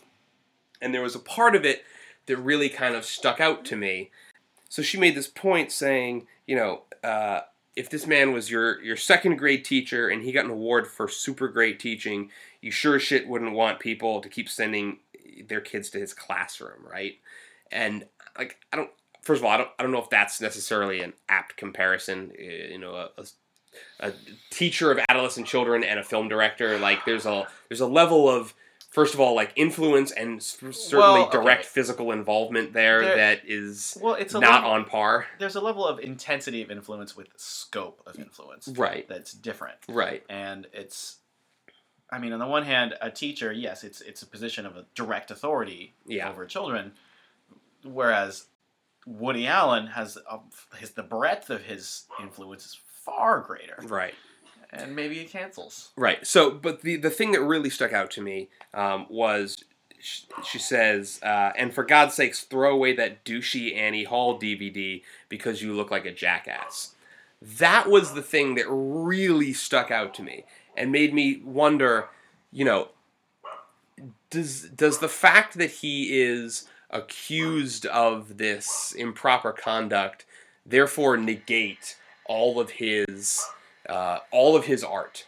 You know, can, can we draw the line between the films he's created and the guy who's created them? Okay, I'm gonna redirect. Okay. Let's talk. Let's talk about Lewis Black. Okay. A guy walks into a bar. Yeah. Michael Jackson. Yeah. Do you remember that? No. It's from it's from one of his stand-ups. It's- Maybe it's the Carnegie Hall one, where he made the point that because Michael Jackson was such a caricature, even of himself, Yeah. later, you know, late in his career and late in his life, um, you know, was it still okay to like Michael Jackson? But this is so. But, but you're saying like like Michael Jackson or like Michael Jackson's music? Well, like this, is, this is this is this is exactly my point. Right. So this is my question: is like you can still say like, oh, Michael Jackson. You know, you shouldn't put your kids near Michael Jackson, Well, and wouldn't. like I, you know, I, that's not a guy I want to support and be around.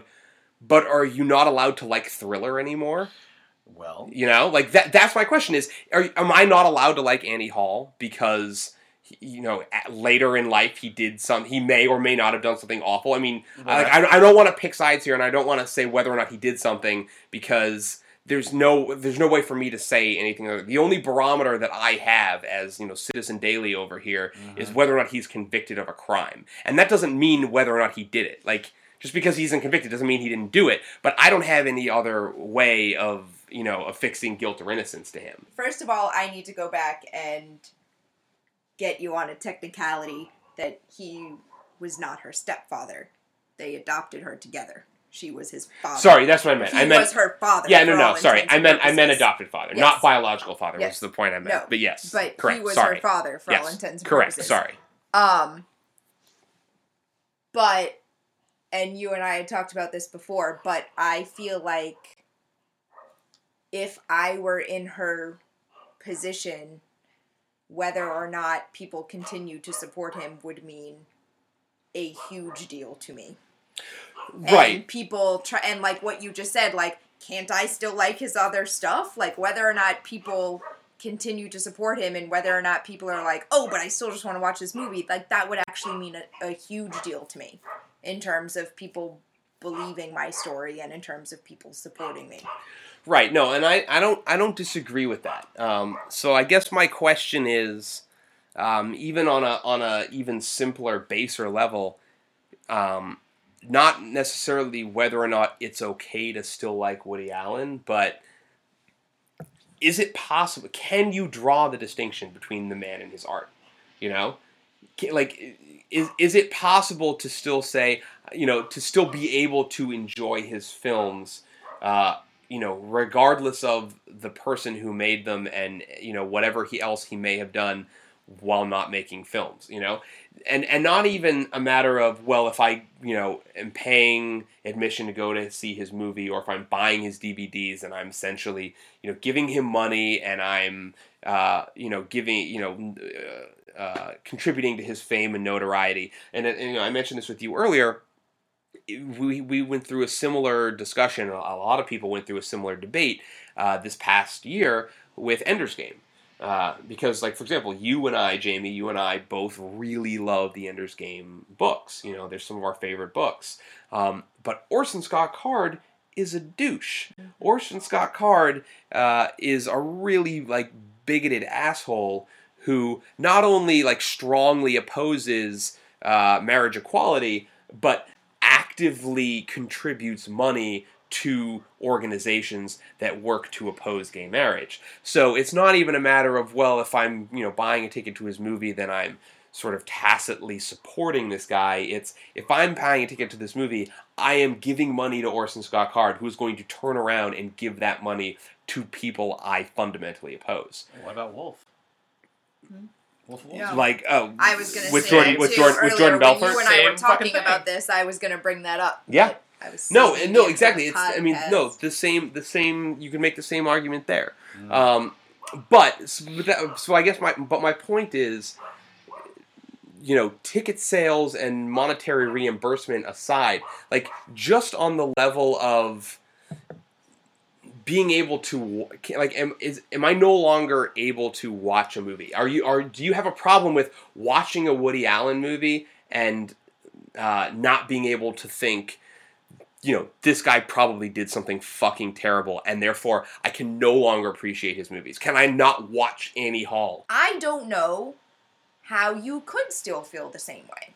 Like watching all his movies and enjoying them as you may, and then finding out particular things about these accusations. I don't I honestly don't know how you do still watch those movies in the same way and how you feel okay about it because I don't think I would. And I mean, we also, I have to say, just for the sake of, you know, full disclosure, I'm not a huge Woody Allen fan regardless. Right. You know, like, I don't, sorry, his movies have never clicked with me. So for me, I, I, but I try to think of it as like, what if it was a director whose movies I did really love? How would I feel? And honestly, I couldn't watch them the same way Right. because I would be really upset. Okay. Let me can, let me just clarify one thing. So when I say "Am I not allowed to like this?" I'm using that term rhetorically, not I'm waiting for someone to tell me the answer, but I really I'm using that as a prompt because I'm speaking to the two of you. I'm, I'm using that as a prompt to say, you know, is you know. Is this a thing? You know, is- is this an honest question? You know, is it insane for me to wonder whether or not it's okay for me to still like his movies? No, it's not insane. Everyone in the world is having that exact same conversation. Well, right, no, but I guess I guess that's my point. And I mean, I'm I'm using the I'm using it as a prompt to say, you know, I I you know, uh, aside from Woody Allen, I enjoy aside from the you know his the current events of his life, I enjoy a lot of his films. I think he's a very funny writer. Uh, I I think a lot of his early movies are really really good, and some of his later movies are very very good. Um, and uh, for me, I think I might be in a interesting uh, I might fall within an interesting era in that I didn't I was not exposed to or I didn't wasn't really familiar with Woody Allen uh, in my younger ages. Um, so certainly I was alive when all of these controversies came to light, but I was young enough that most of them kind of went over my head, and I didn't really hear about them as they were happening.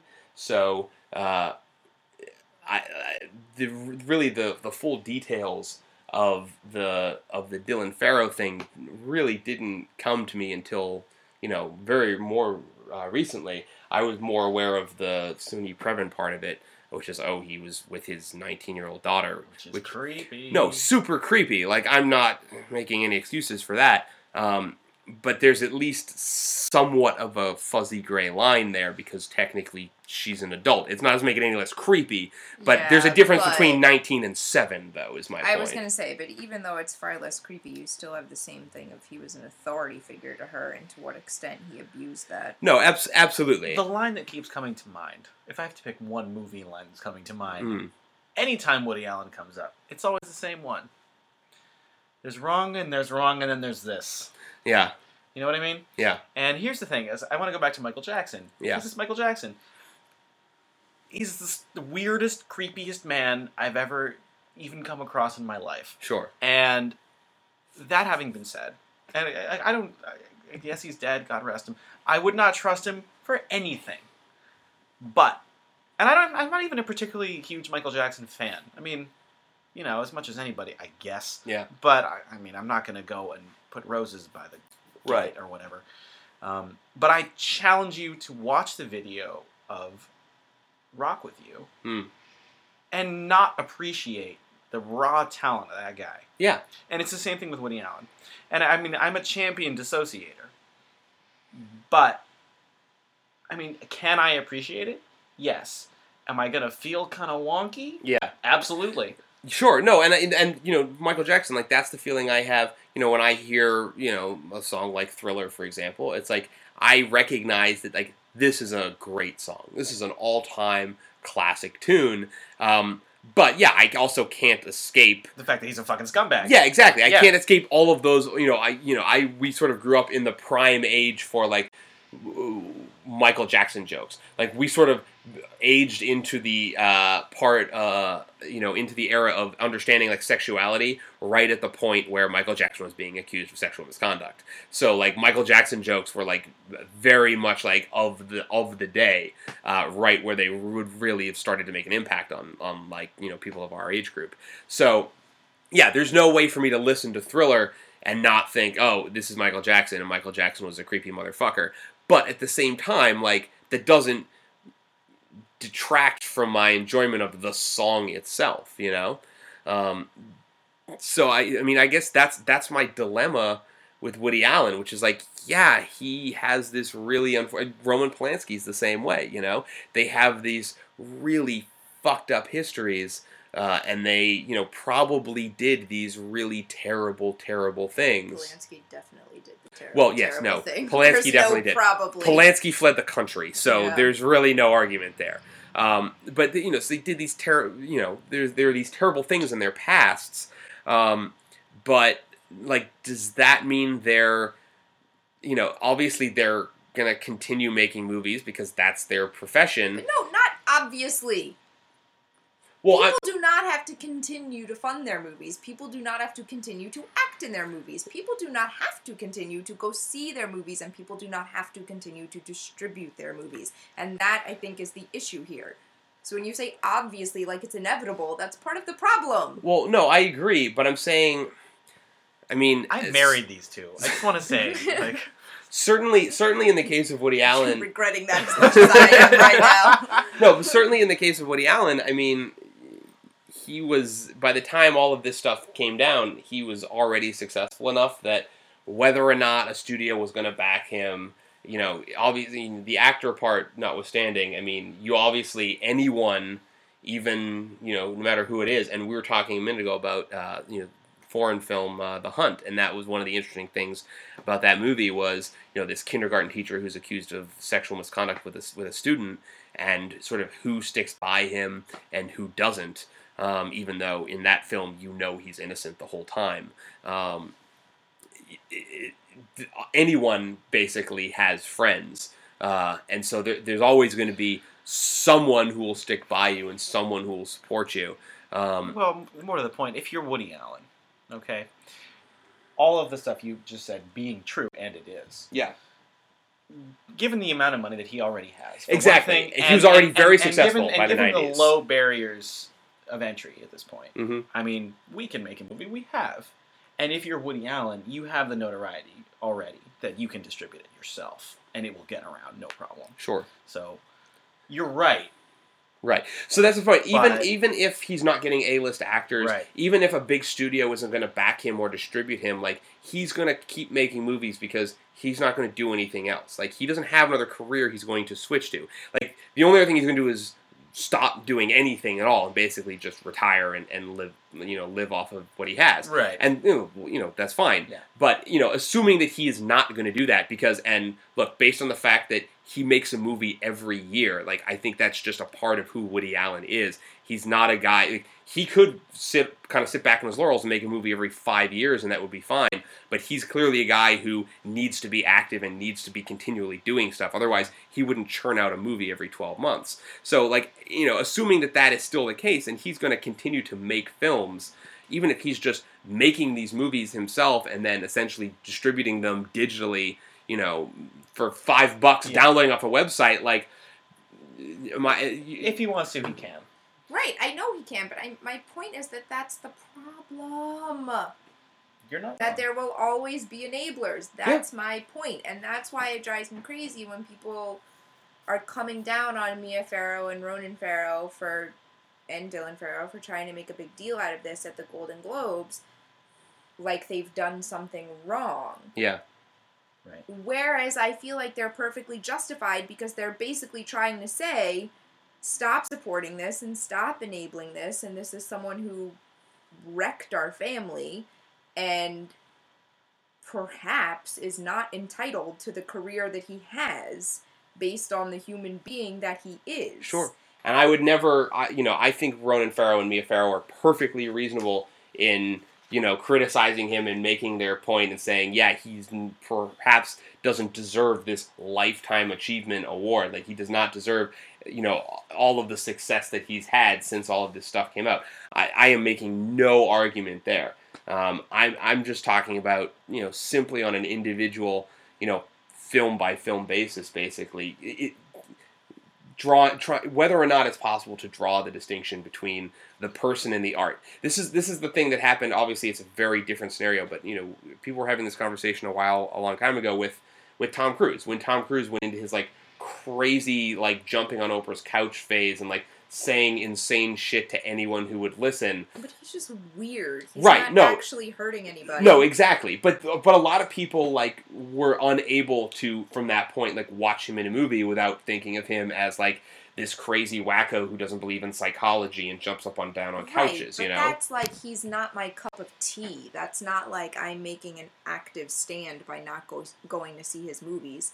That's just like I can no longer separate his weird personality from the character on Right. screen. It no longer is acting to me. I've lost the thread. You know, Right. like I just I'm Well, gonna. No, I agree. Not, it, like I don't like him anymore, so I'm not gonna go see his movies. I agree. That's not like he's actively hurting somebody, so I don't want to contribute No, to his that's- financial success. No, I understand, and I said that at the top. This is saying it's a very, it's a very different scenario, and it's also very different because you know Cruise is the guy you're watching on screen, whereas for in a lot of these movies, certainly uh, uh, Jasmine and uh, uh, Midnight in Paris, which are sort of his last two big successes, Allen's not really on screen, so you know it's easy to kind of dissociate him to a certain degree because you're not actually looking at the guy for you know 90 minutes.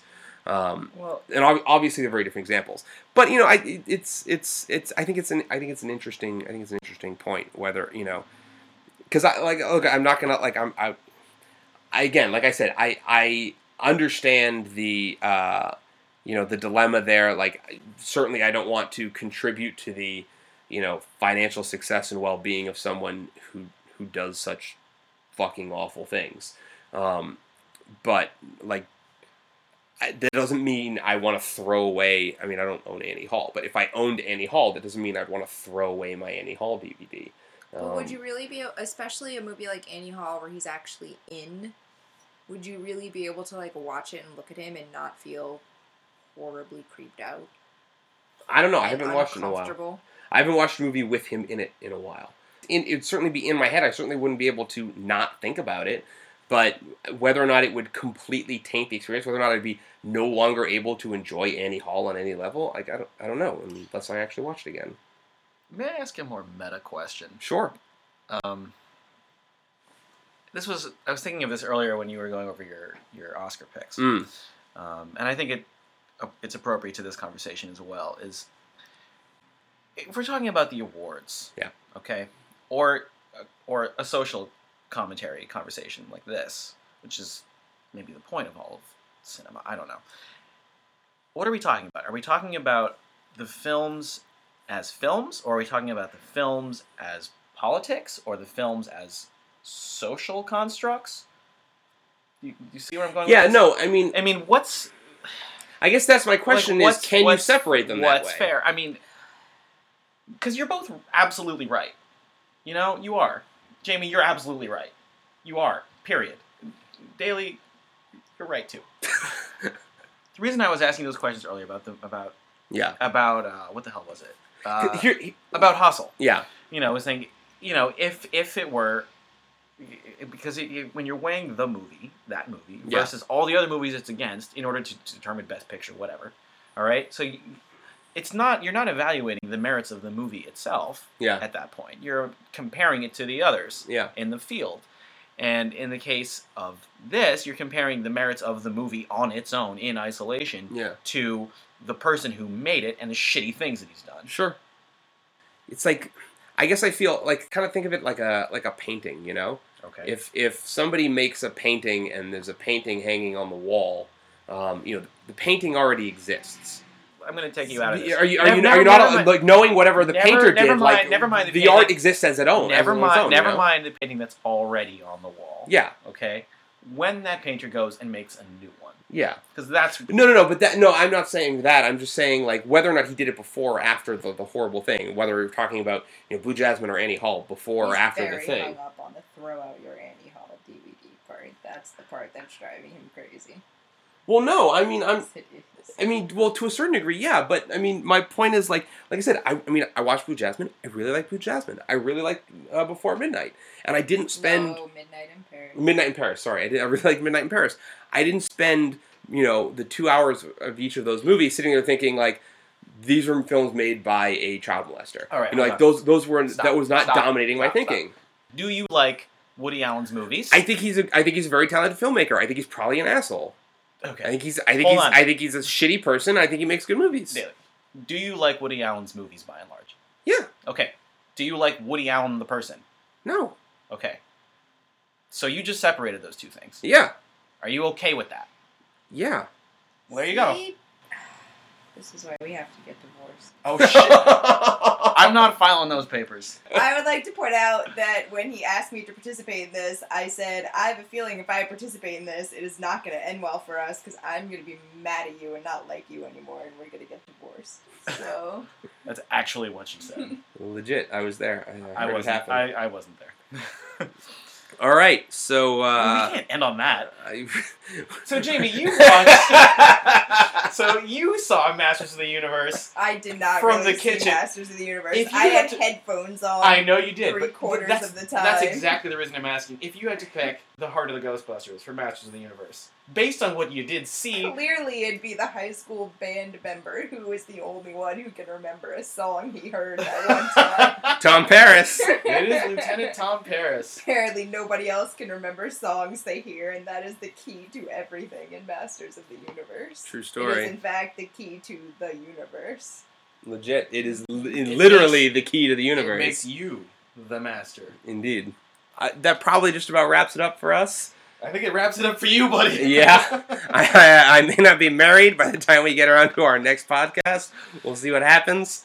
Um, uh, we're on iTunes now. Hey, hey, we're on iTunes. hey, look at that. Uh, I, I, I figured out this whole iTunes thing. We are we are now uh, legit. We're we're a real we're a real podcast.